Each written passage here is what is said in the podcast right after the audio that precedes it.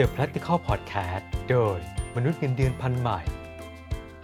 สวัสดีครับ ผมดรพีนะครับระพีรัตน์ธัญวัฒน์พรกุลนะครับ เราใช้โปรแกรม Zoom Zoom ไปหาคนที่น่าสนใจ ไปฟังแนวคิดวิธีการนะครับ ว่าเขาใช้ชีวิตอยู่ยังไงในช่วงโควิด รวมไปถึงหลักคิดและก็แนวทางหลังโควิด เขาจะลุยต่อยังไงนะครับ วันนี้นะครับผมได้รับเกียรติมากนะครับ ได้มาสัมภาษณ์ศิลปินท่านหนึ่งนะฮะฉายาหน้ากากปลาหมึกบดนะฮะแล้วก็น่าจะเป็น ขกรับเชิญที่อายุน้อยที่สุดครับ ที่ผมได้มีโอกาสสัมภาษณ์ครั้งนี้ สวัสดีครับครับน้องเต๋าสวัสดีสวัสดีคครัรับบสวัสดีครับ อาจจะต้องให้น้องเต๋าแนะนำตัวเองนิดนึงเผื่อว่าพอดีในเพจผมอาจจะมีพี่ๆรุ่นใหญ่ ไม่รู้ว่าหน้ากากปลาหมึกบดเนี่ยเป็นใครนะครับครับครับอ่าสวัสดีนะครับ ผมเต๋าผู้ศิลป์นะครับ ผมเป็นครับอ่าศิลปินนักร้องลูกทุ่งค่ายแกรมมี่โกนะครับครับ ผมครับสั้นนะครับ แต่ถ้าเกิดไป search ชื่อน้องนะครับ น้องเต๋าแค่น้องเต๋านะครับ หรือว่าเต๋าภูสินทร์เนี่ยครับมันจะมีอะไรขึ้นมาเยอะมาก เนื่องจากผมเองเนี่ย ฟังเพลงได้ทุกประเภทครับก็ไม่รู้จักน้องเป็นการส่วนตัวแต่พอ search ข้อมูลปุ๊บมีความรู้สึกตกใจว่า เด็กสมัยนี้มีความสามารถเยอะมาก แล้วก็ทราบมาว่ามีฉายาเยอะแยะมากนะครับเขาบอกว่าเป็นนักร้องรุ่นใหม่ หมอลำรุ่นใหม่หน้าเกาหลี อันโอ้นี้ขอบคุณอันครับผมอันนี้จากในโลกออนไลน์นะครับ แล้วก็น้องเต๋าก็เล่นหนังเล่นละครมาหลายเรื่อง แต่วันนี้เนี่ยประเด็นประเด็นที่ผมอยากจะคุยก็คือว่า การเป็นศิลปินของน้องเนี่ยครับ ก่อนหน้าเนี้ย มีความฝันอยากเป็นศิลปินมาก่อนหรือเปล่า เอ่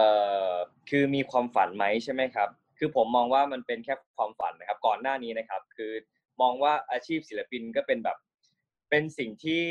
เป็นความฝันสำหรับเราเพราะว่าผมไม่ได้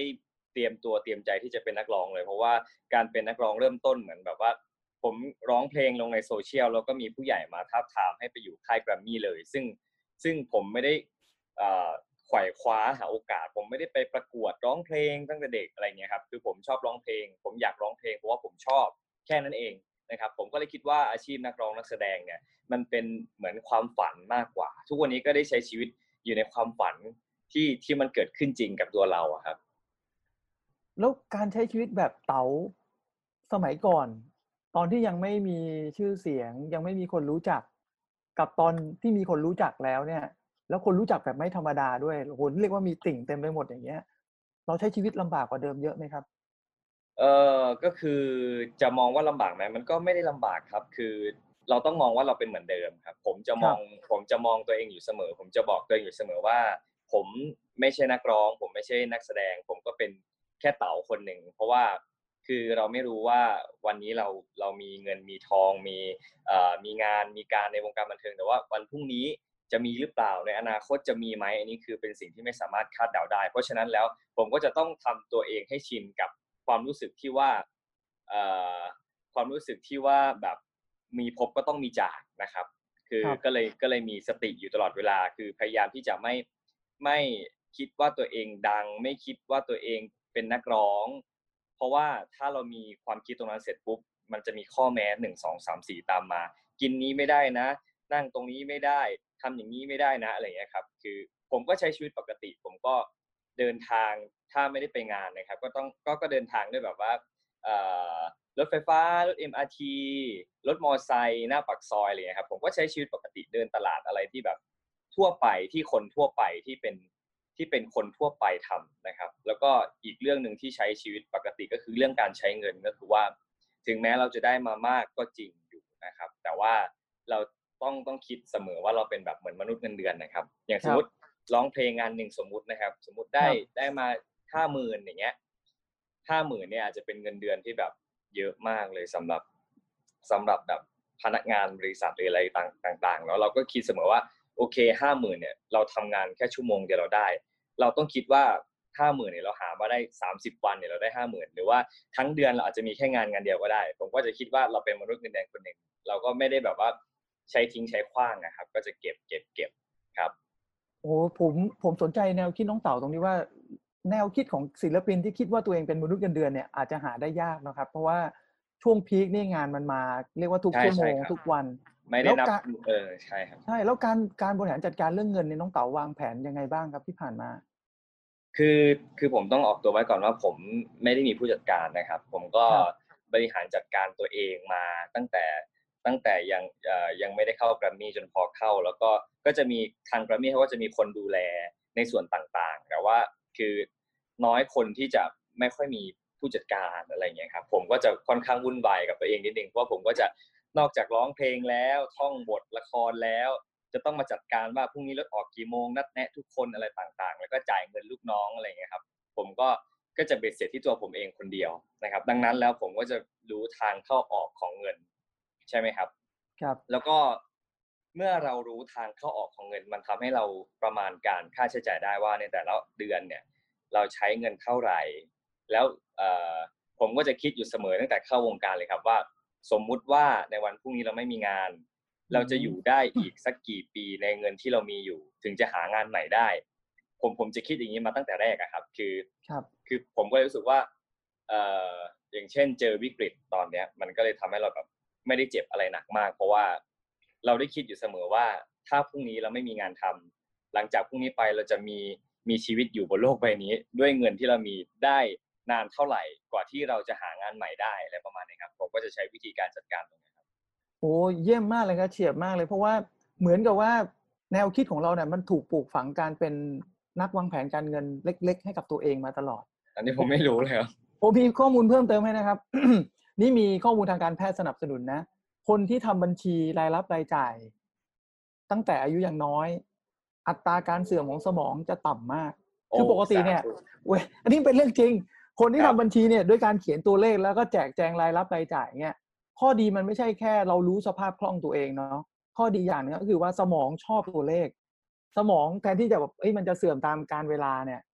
พอมันมีตัวนี้มาช่วยพยุงเนี่ยก็จะทำให้อัตราการเสื่อมมันน้อยลงอย่างเงี้ยผมว่าน้องเต๋ามาถูกทางแล้วทำตั้งแต่อายุยังน้อยด้วย นั่นหมายความว่า brain capacity เนี่ยก็จะครับจะดีมากนะครับ ผมครับผมเองก็ไม่รู้ ผมเพิ่งมาอ่านเจอ แล้วก็มีรุ่นน้องที่เป็นหมอบอกว่าอืมวิธีการแก้สมองเสื่อมเนี่ย ไม่ใช่แก้ดิเขาเรียกว่ามันเสื่อมอยู่แล้ว แต่ลดการอัตราการเสื่อม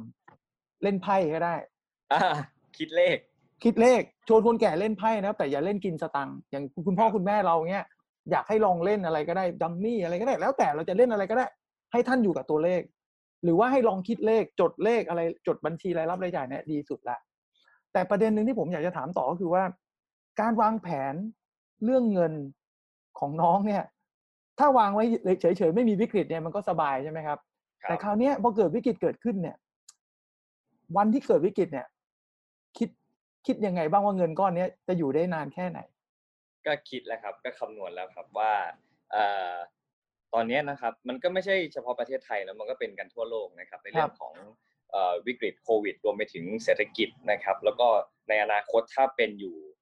แน่นอนมันไม่ได้เป็นแค่เดือนสองเดือน มันอาจจะต้องในระยะที่ยาวมากนะครับ ผมก็มีผมก็มีบัญชีอยู่นะผมก็เริ่มดูแล้วอะเงินที่เรามีอยู่เนี่ย ใช้ชีวิตอยู่โดยที่แบบ ไม่ต้องไม่ได้เอาเงินไปทำให้มันงอกเงยครับ คือใช้เงินเก่าไปเรื่อยๆก็ ก็อ่าโอเค ใช้ชีวิตอยู่ได้ในระยะเวลา ประมาณหนึ่งแต่ก็ถือว่าอืมก็ได้เยอะอยู่ครับ ก็คืออยู่อยู่แบบเฉยๆชิวๆไปได้เลย แต่ว่านั่นคือมันเป็นเงินที่มันเกิดจากเงินเงินที่เราเก็บไว้ตอนเราจะเกษียณตัวเองจากการเป็นนักร้องอะครับ คือครับผมอาจจะมีอายุการเกษียณที่ไม่ใช่หกสิบอะอาจจะแบบสามสิบสามสามสิบห้าอะไรอย่างเงี้ยก็ว่ากันไป ทีเนี้ยพอพอเราได้เอาเงินที่เราจะคิดว่า จะเอาไว้ใช้ในการเกษียณตัวเองของการเป็นนักร้องมาใช้ในวิกฤตตรงนี้ใช่ไหมครับ มันก็ใช้ไปเรื่อยๆได้อยู่แต่ว่า เราจะทำยังไง ตอนนี้มันก็คิดว่าเราควรที่จะทำให้เงินมันงอกเงยควรที่จะหาอาชีพอะไรทำรองรับหรือเปล่าอะไรเงี้ยครับ อันนี้ก็เป็นเรื่องที่เป็นเรื่องที่เป็นประเด็นที่ผมก็กำลังคิดอยู่ครับว่าจะทำยังไงต่อไปดี แต่ว่าก็ยังทุกวันนี้ก็ยังมีงานครับ ก็ก็มีแบบเป็นเป็นรายการเป็นละครที่เราก็ยังพอสามารถไปได้ แล้วก็ก็พอได้มีมีแบบมีรายได้เข้ามาปกตินะครับ ผมก็ คืออันนี้ก็เป็นประเด็นที่แบบในอนาคตในระยะเวลาอันใกล้เนี่ย ผมจะต้องคิดแล้วว่า จะทำยังไงให้เราอยู่ไปได้ด้วยกันกับโควิดนะครับ ไม่ใช่แบบว่าจะยอมแพ้ แล้วก็แบบเขาเรียกว่าอะไรเห็นหลาย ๆ คนยอมแพ้รู้สึกว่าเฮ้ยแต่เราก็เข้าใจเขานะว่าเขาไม่มีทางเลือกเขาไม่มีทางสู้ แต่ว่าถ้ามันเป็นอย่างนี้แล้วอะ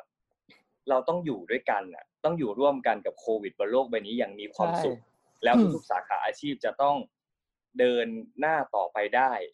อย่างมีความสุขแล้วก็อยู่กันอย่างสันติสุขอะครับ อารมณ์ประมาณว่าโควิดไม่จบแต่งานเราจะจบไม่ได้ ถูกต้เราองต้องครับ เราต้องไปกันต่อ เพราะเพราะว่าถ้าถ้าเราจะหยุดอย่างเงี้ย คือโอเค มันอาจจะได้ในระยะเวลาแค่สั้น ๆ ใช่ไหมครับ แต่ว่าถ้ามันเป็นอย่างนี้ไปตลอด มันก็ต้องหาทางออก เพราะว่าไม่งั้นแบบ มันไม่ได้อะ ผมว่า ใช่ครับ อันนี้เห็นด้วยแล้วก็เป็นแง่คิดที่ ดีมากตรงที่ว่าช่วงเวลาที่เราหยุดเนี่ย มันจะได้เป็นช่วงที่เราได้มาตกผลึกหาแผนสำรองเราด้วยใช่ครับผมสนใจช่ที่น้องเต๋าบอกว่า อาจจะเกษียณสามสิบกว่า ผมผมคิดโอ้โหทำไมน้องรีบไปขนาดนั้นนะฮะรีบเลิกเร็วขนาดนั้นคือความผันผวนมันค่อนข้างสูงนะครับ เพราะว่าอ่าอาชีพดารานักร้องนักแสดงเนี่ยคือ ก็อย่างที่ที่ดรทราบเนาะว่า มันก็มีเก่าไปใหม่มามาเรื่อยๆ คนที่เข้ามาในวงการบันเทิงก็เข้ามาได้ง่าย เพราะว่าทุกวันนี้มีโซเชียลครับให้ให้ได้เล่นหลากหลาย แล้วก็ได้ลองเข้ามาอ่าทดสอบความสามารถในวงการบันเทิงนะครับ ก็ช่องทางการเข้าหลากหลายมาก แต่ว่าจะทำยังไงให้อยู่ได้ในระยะยาว อันนี้ก็เป็นเรื่องที่ที่เอ่อน่าคิดและผมก็พยายามคิดกับตัวเอง แล้วก็สิ่งหนึ่งก็คือว่าอ่าโอเค เราอาจจะมีความตรงต่อเวลาบ้าง มีความซื่อสัตย์ขยันอดทนต่อการทำงานไม่เกียจคร้านอะไรอย่างเงี้ยครับ อันนี้ก็เป็นในในส่วนหนึ่ง แต่ว่าอีกส่วนหนึ่งที่ไม่มีใครสามารถคาดเดาได้ก็คือ เรื่องบุญวาสนาเรื่องโชคชะตา ใช่ไหมคครัรับบว่าเพลงเราออกมามันจะดังหรือเปล่า เราต้องหาแผนสำรองคือทุกวันนี้โอเค ผมก็มีมีเขาเรียกว่าอะไร พอมีงานมีการทำในวงการนะครับ ก็มีผู้หลักผู้ใหญ่เมตตามาโดยตลอด มันก็เป็นสิ่งที่ดีมากสำหรับตัวผมก็ต้องขอบคุณผู้ใหญ่มากๆ แต่ว่า เราก็ไม่รู้ว่าในอนาคตจะเป็นอย่างไรใช่ไหมครับ ก็เลยก็เลยคิดว่า คิดในเรื่องของการเกษียณตัวเองในในความเป็นเอ่อความเป็นนักร้องนักแสดงนะครับอืมเพราะว่าเห็นหลาย ๆ คนที่แบบว่าเลิกทำอาชีพนักร้องนักแสดงแล้วปุ๊บพอเขาไปขายสมมุติเขาไปขายส้มตำสมมุติเขาไปขายก๋วยเตี๋ยว ก็ก็มองว่าเขาเป็นแบบดาราตกอับอะไรอย่างเงี้ยคือแบบผมมาเข้าใจนะ ผมก็เลยมองว่า เอ้ยเขาอาจจะไม่ใช่ดาราตกอับหรือเปล่าเขาอาจจะแบบอยากจะเปลี่ยนอาชีพหรือเปล่า อะไรอย่างเงี้ยครับ แต่ว่าสังคมเราเขามองอย่างนั้นไปแล้วว่าแบบคนที่ออกจากวงการบันเทิงไป เหมือนแบบ เป็นเพราะว่าไม่มีใครจ้างในวงการ ก็เลยต้องไปทำมาหากินในอาชีพอื่นอะไรอย่างเงี้ยครับผมก็เลยหาวิธีเกษียณเพื่อที่จะให้ตัวเองตกบนฟูกอะครับ ตกลงบนฟูกอ๋อแล้วแบบ ไม่มีใครมาว่าอะไรเราได้ว่าเราตกอับหรืออะไร เพราะผมก็จบตรีจบโทก็คือว่าเอ่ออาจจะไปเป็นอาจารย์ในอนาคตก็ได้หรือเปล่าอะไรอย่างเงี้ยครับ ก็หาหาแผนสำรองก็คือวิธีการเกษียณก่อนที่อายุจะหกสิบอะไรเงี้ยครับ ก็คือจะเกษียณตัวเองว่า สักสามสิบห้าก็พอ เพราะว่าเราก็เอ่อไม่ได้อ่าอายุเด็กเหมือนคนอื่นเขาเด็กๆ รุ่นใหม่ก็เก่งเยอะแยะมากมายประมาณนี้ครับระยะเวลาการเกษียณมันก็เลยสั้นกว่าอาชีพอื่นนะครับ ผมว่าสิ่งที่น้องเต๋ามองก็คือว่าคำว่าเกษียณเนี่ยควความหมายเนาะ definition ของแต่ละคนมันไม่เหมือนกันนะครับ ถ้าเกิดเราไปตีกลุ่มว่าเกษียณด้วยเอาอายุเป็นหลักเนี่ย มันก็แลดูไม่แฟร์เนาะเพราะแต่ละคนเนี่ย การเกษียณอาจจะเป็นการเปลี่ยนจากงานหนึ่ง ไปสู่อีกงานหนึ่งก็ได้ใช่ใช่วันนี้น้องเต๋าเป็นศิลปิน มันก็มีจุดอิ่มตัวของแต่ละคนไม่เท่ากันใช่ไหมครับ ใช่ครับ การที่จะเกษียณโดยการวางแผนแบบเนี้ย มันก็ทำให้เราเนี่ย ไปในเส้นทางที่เราอยากจะทำเพิ่มเติมในอนาคตได้เช่นเดียวกัน ผมผมเห็นหลาย ๆ คนนะครับ ตีความผิดแล้วมันทำให้ตัวเองเป็นทุกข์เพราะว่าเราไปมองสภาพสังคมที่พูด สังคมมากดดันเราอย่างเงี้ย กลายเป็นว่าเราก็ไม่สามารถทำในสิ่งที่เราอยากทำได้ ครับสุดท้ายเราก็ทุกข์อยู่คนเดียวนี่แหละ เงินก็ล่อยหลอ อะไรที่อยากทำก็ไม่ได้ทำมันก็ก็ก็เป็นเป็นตัวอย่างนะผมอยากให้ทุกคนลองดูนะว่าสิ่งที่น้องเต๋าคิดเนี่ย มันสอนผู้ใหญ่อย่างผม แล้วก็สอนผู้ใหญ่หลาย ๆ คนที่กำลังฟังอยู่ด้วยว่า เออจริงๆแล้วเนี่ย มันเป็นชีวิตเราอะถ้าเราอยากจะทำก็ทำเลย ก็ไม่ได้มีไงว่า การจะเปลี่ยนอะไรอย่างเงี้ยเนาะความท้าทายของศิลปินยุคนี้เนี่ย นอกจากเรื่องของจำนวนคู่แข่งแล้วอะน้องเต๋ายังเจออะไรอีกบ้างครับ ที่มันมีโอกาสทำให้งานศิลปินอาจจะไม่ได้ยั่งยืนอย่างที่น้องคิดนะฮะก็อย่างที่บอกอะครับว่าคือ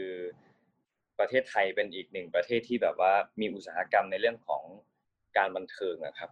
ที่ที่แบบมีมีเม็ดเงินแบบสะพัดมาก ๆเลยนะครับ ถ้าเทียบจากที่อื่น อย่างเช่นเกาหลีญี่ปุ่นก็มีประเทศไทยเนี่ยที่แบบอาชีพนี้แบบโอ้โห คนใฝ่ฝันอยากจะเป็นอยากจะอะไรอย่างเงี้ยครับ รวมไปถึงเราก็มี วัยรุ่นนะครับ ผมหนุ่มสาวที่มีพลังมีความสามารถนะครับ แล้วก็มากด้วยความฝันที่อยากจะเข้ามาเป็นเยอะมาก ๆนะครับ ดังนั้นจะมองว่าเป็นคู่แข่งทางทางการค้าไหมแหละครับ มันก็ถือว่าใช่นะครับ ถ้าเราถ้าถ้าเรา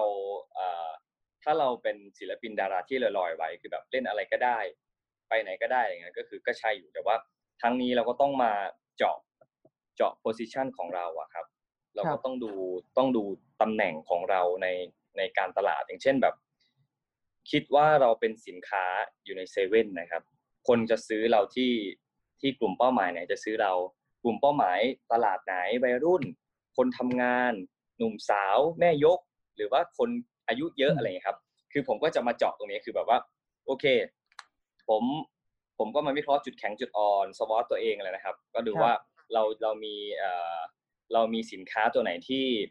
คนอื่นที่ผู้บริโภคจะสนใจ ผมก็ดูว่าโอเค ผมเป็นคนอีสาน ผมชอบร้องเพลงหมอลำนะ ผมรักในศิลปะวัฒนธรรมนะ ตรงนี้มันจะพอเข้าไปในกลุ่มเป้าหมายตรงไหนได้ใช่ไหมครับ มันก็มีตลาดหนึ่งที่ยั่งยืนมากเลยก็คือว่างานโอท็อปครับงานโอท็อปตามตามห้างสรรพสินค้าต่างๆ ตามศาลากลางจังหวัดต่างๆ งานกาชาดห รือว่างานวัดปิดทองฝังลูกนิมิตอ่าปิดทองเสร็จปุ๊บก็ฉลองศาลา ฉลองศาลาฉลองอุโบสถอะไรอย่างเงี้ยครับ มันเยอะมากเราเจาะกลุ่มลูกค้าตรงนี้ได้ มันก็เป็นอะไรที่เหมือนแบบมันยั่งยืนนะครับ มันก็ไปเรื่อยๆเรื่อยๆเรื่อยๆคือถึงแม้ว่ามีคลื่นลูกใหม่มาเรื่อยๆ แต่ว่าพอนึกถึงงานโอท็อปพอนึกถึงงานวัดลูกค้าก็จะนึกถึงเราอันนี้ครับ มันก็เลยรู้สึกว่าอ่าทุกวันนี้ผมก็ไปต่อกับงานโอท็อปมาได้นานมากเลยครับ ทุกวันนี้ก็ยังมีงานเข้ามาเรื่อยๆครับ แลดูว่าการไม่มีผู้จัดการเนี่ย ดูเหมือนจะคล่องตัวมากนะ เพราะว่าตัว operating system ในสมองน้องเต๋าเนี่ย เป็นทั้งนักกลยุทธ์ นักการตลาด แถมยังวางแผนการเงินได้อีก มันก็ไม่ต่างอะไรกับการเป็น CEO เนาะขององค์กรแต่ว่าเป็น CEO กับตัวเองนั่นแหละ เพราะว่าคนที่คิดแบบนี้ได้ ผมว่ามันมันก็ต้องใช้เวลานะว่าอยู่ดีๆเขาจะระเบิดสมองด้วยการคิดในมุมนี้ได้เนี่ย ไม่ใช่เรื่องง่าย เราก็เห็นหลาย ๆ คนนะในแวดวงทำงานเนี่ย การทำงานเนี่ยเขาก็ไม่ได้คิดไกลขนาดนั้นว่า เอ้ย เราจะอยู่รอดยังไง ผลงานของเราจะเหมาะกับใคร เราควรจะอยู่บริษัทแบบไหนเนี่ยฮะผมว่าเป็นศิลปินที่คุณภาพจริงๆแล้วผมว่า นี่ไม่ได้อวยนะ เราไม่ได้รู้จักกันมาก่อนด้วยนะครับแต่ขอบคุณครับแต่ด้วยความที่ผมทำงานประจำมา 22 ปีเนี่ย แล้วก็เกษียณจากงานประจำมาทำของตัวเองอย่างเงี้ย แล้วก็ทำอืมโซเชียลมีเดีย ผมรู้เลยว่า คนอายุขนาดเนี้ย ถ้าคิดได้ตั้งแต่อายุยังน้อย แล้วคนที่ฟังเราอยู่เนี่ยถ้าคิดได้แบบนี้ตั้งแต่ต้นเนี่ยโอ้โหโอกาสที่จะออกไปทำอะไรเนี่ยโอ้โหได้เยอะแยะเลยทะยานไปได้ไกลมาก แต่คำถามก็ต้องกลับมาเหมือนเดิมอะครับว่า การไม่มีผู้จัดการเนี่ย หรือการมีผู้จัดการเนี่ย มันอาจจะมีบางแง่มุมที่มันใช่มีประโยชน์เหมือนกันใช่ไหมครับครับ ใช่คเพรับราะว่าเพราะว่าคงไม่มีคนที่บางคนเขาเป็นศิลปินที่มีผู้จัดการเขาก็ไปต่อได้ ใช่คนไม่มีเขาก็ไปต่อได้ ผมคงไม่ถามว่ามีหรือไม่มีดีกว่ากัน แต่ถามว่าวันหนึ่งจะมีผู้จัดการไม่ดีกว่า คือก็เคยเคยมีเคยให้คนมาช่วยทำนะครับ แต่รู้สึกว่า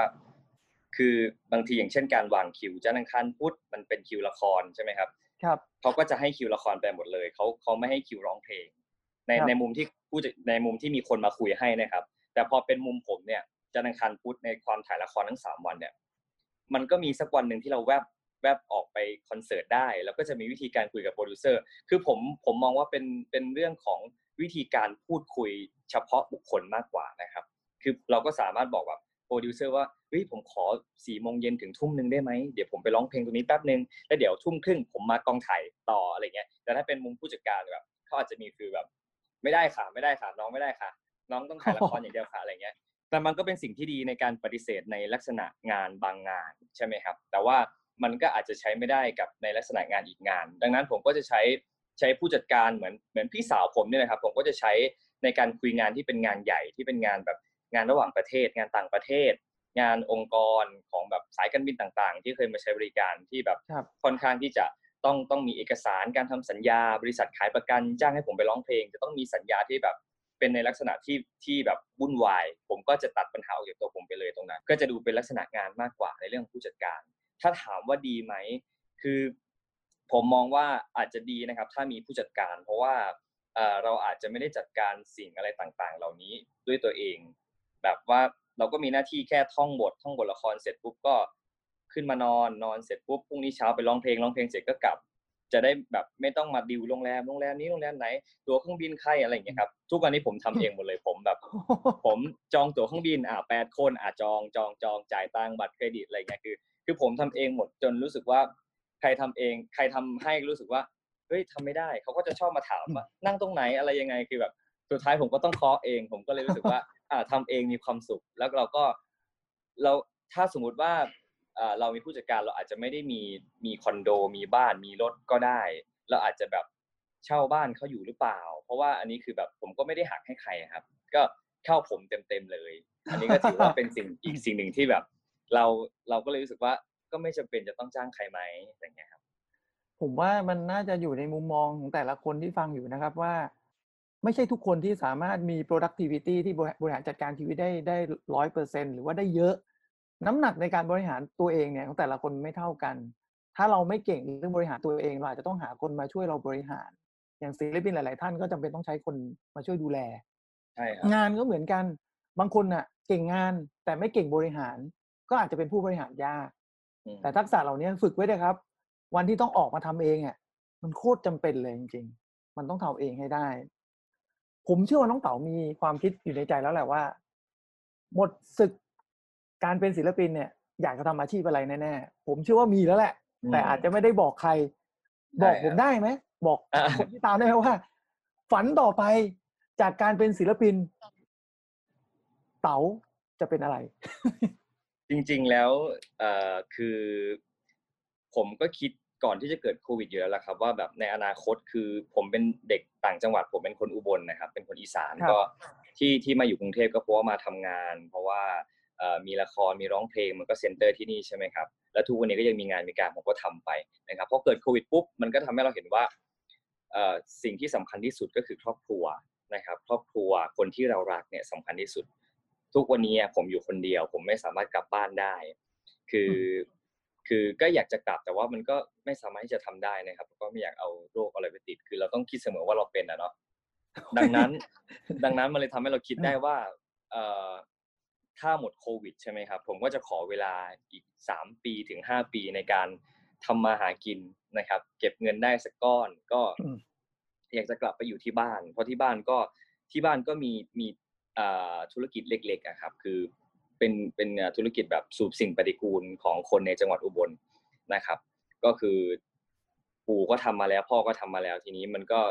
มันก็ต้องอืมต้องมารุ่นผมมาแล้วเพราะพ่อก็ห้าสิบกว่าแล้วนะคครัรับบผมก็ในอนาคตก็อาจจะต้องไปไปทำตรงนั้น แต่ว่าทุกวันนี้ที่ที่พ่อแม่ยังไม่ได้เรียกให้กลับบ้าน เพราะว่าเอ่อเขายังเห็นว่าเราสนุกกับงานมีความสุขในการทำงานอยู่ตรงนี้อะไรเงี้ยครับ แต่พอ พอมันเกิดโควิดปุ๊บมันทำให้เราคิดได้ว่า สิ่งที่สำคัญที่สุดเลยก็คือว่าหนึ่งความมั่นคงทางชีวิตของเราอะครับ ความมั่นคงคืออะไร ถามว่าเงินไม่ใช่ปัจจัยสำคัญไหมเงินก็ถือว่าเป็นปัจจัยสำคัญ อาจจะไม่ใช่ปัจจัยหลักในคนที่ในคนที่ไม่มีหนี้ใช่ไหมครับ แต่ถ้าคนที่มีหนี้ที่จะต้องผ่อนต้องอะไรเนี่ยเงินคือปัจจัยหลักอยู่แล้วนะครับ แล้วสิ่งที่สำคัญกว่านั้นคือการไม่มีหนี้เป็นลาภอันประเสริฐนะครับชีวิตใช่ครับชีวิต ชีวิตพอเพียง เศรษฐกิจพอเพียงก็เป็นอีกสิ่งที่ที่อยากจะทำนะครับ เพราะว่าสุดท้ายแล้ว มันก็ไม่มีอะไรจีรังยั่งยืนนะครับ คือสิ่งที่โควิดสอนเราเนี่ยสอนเราได้เยอะมาก สอนเราให้ให้มีสเต็ปในการใช้ชีวิตสอนเราไม่ให้ประมาทกับชีวิตนะครับ คือแล้วผมก็โชคดีตรงที่ว่าผมอะก็คิดอยู่ตรงนี้มาก่อนที่จะเป็นโควิดอยู่แล้วว่า ถ้าสมมุติว่าพรุ่งนี้ผมไม่มีงาน คนเลิกจ้างกับทันหัน ผมอาจจะมีข่าวเช้าไม่มีใครจ้างผมอ๋อเป็นปีๆอย่างเงี้ยอืมผมจะอยู่ได้ถึงตอนไหนอะไรเงี้ยครับ อันนี้คือเป็นสิ่งที่ผมคิดไว้แล้ว และมันก็ได้นำเอาตรงเนี้ยมาใช้ในช่วงเวลานี้ อันนี้ก็ต้องขอบคุณตัวเองนะครับที่ที่เราได้แบบเขาเรียกว่าอะไร มันเป็นสิ่งที่ยากมากเลยนะครับ ในการที่ในการที่เห็นเงินแล้วไม่ใช้อะแล้วแล้วแบบ แต่ว่าผมก็สามารถที่จะทำมันได้ แล้วก็รู้สึก ขอบคุณตัวเองอะครับ และในอนาคตก็แน่นอนครับ อย่างที่บอกไปก็คือสิ่งที่สำคัญที่สุดก็คือความพอเพียงนะครับ สิ่งที่น้องเต๋าถ่ายทอดมาทั้งหมดนะครับ ถ้าเราฟังจนถึงวินาทีนี้เนี่ย ก็ใกล้เคียงมากกับหลักปรัชญาเศรษฐกิจพอเพียงของในหลวงรัชกาลที่ 9 สิ่งที่น้องพูดมาทั้งหมดเขารู้จักตัวเขาเองมากนะครับ แล้วก็มีภูมิคุ้มกันในเรื่องของการเงิน จริงๆภูมิคุ้มกันหลักสุดของเขาก็คือวิธีคิดของเขาครับ รวมไปถึงการกระทำที่เขาทำอยู่จนถึงวันนี้ ต้องขอบคุณน้องเต๋ามากที่มาเปิดโลกอีกด้านหนึ่งให้กับตัวผมเองในหลาย ๆ เรื่อง แล้วก็เป็นประโยชน์กับแฟนเพจนะครับที่ติดตามเยอะมาก ผมเชื่อว่าแง่มุมของศิลปินของเต๋าเนี่ย หลายคนก็ไม่รู้วันนี้ก็จะได้รู้ว่าจริง ๆ แล้วศิลปินเส้นทางชีวิตก็ไม่ได้ง่ายอย่างที่คิด แต่ก่อนจะลานะครับ ก่อนจะลาขอน้องเต๋าฝากแง่คิดสักเล็กน้อยนะครับ ก่อนปิดรายการและให้เป็นกำลังใจให้กับคนทำงานทุกคนนะครับ ที่ติดตามเราสองคนอยู่นะฮะครับก็เอ่อ อยากจะบอกว่าเราจะไม่รู้เลยว่าเราสามารถทำอะไรได้ ถ้าไม่พยายามทำมันนะครับ อย่าอย่าปิดกั้นกำแพง เราต้องแบบลองว่ายน้ำไม่เป็นลองไปว่ายก่อนอะถ้ารู้ว่าอะสมมุติว่ายน้ำไม่เป็นลองว่ายปุ๊บอ้าวโอเคว่ายเป็นนี่หว่าอะไรอย่างเงี้ยครับ ดังนั้นเราจะไม่รู้เลยว่าเราสามารถทำอะไรได้ ถ้าไม่ลองพยายามทำมันนะครับโอ้ยขอบคุณมากเลยครับน้องเต๋า ขอบคุณนะครับคดรับรครับตอนต่อไปนะครับ เราจะไปเจอใครติดตามกันได้นะครับ ในตอนหน้า วันนี้เราสองคนต้องลาไปก่อน สวัสดีครับ สวัสดีครับ ขอบคุณที่ติดตามฟัง The Practical Podcast โดยมนุษย์เงินเดือนพันใหม่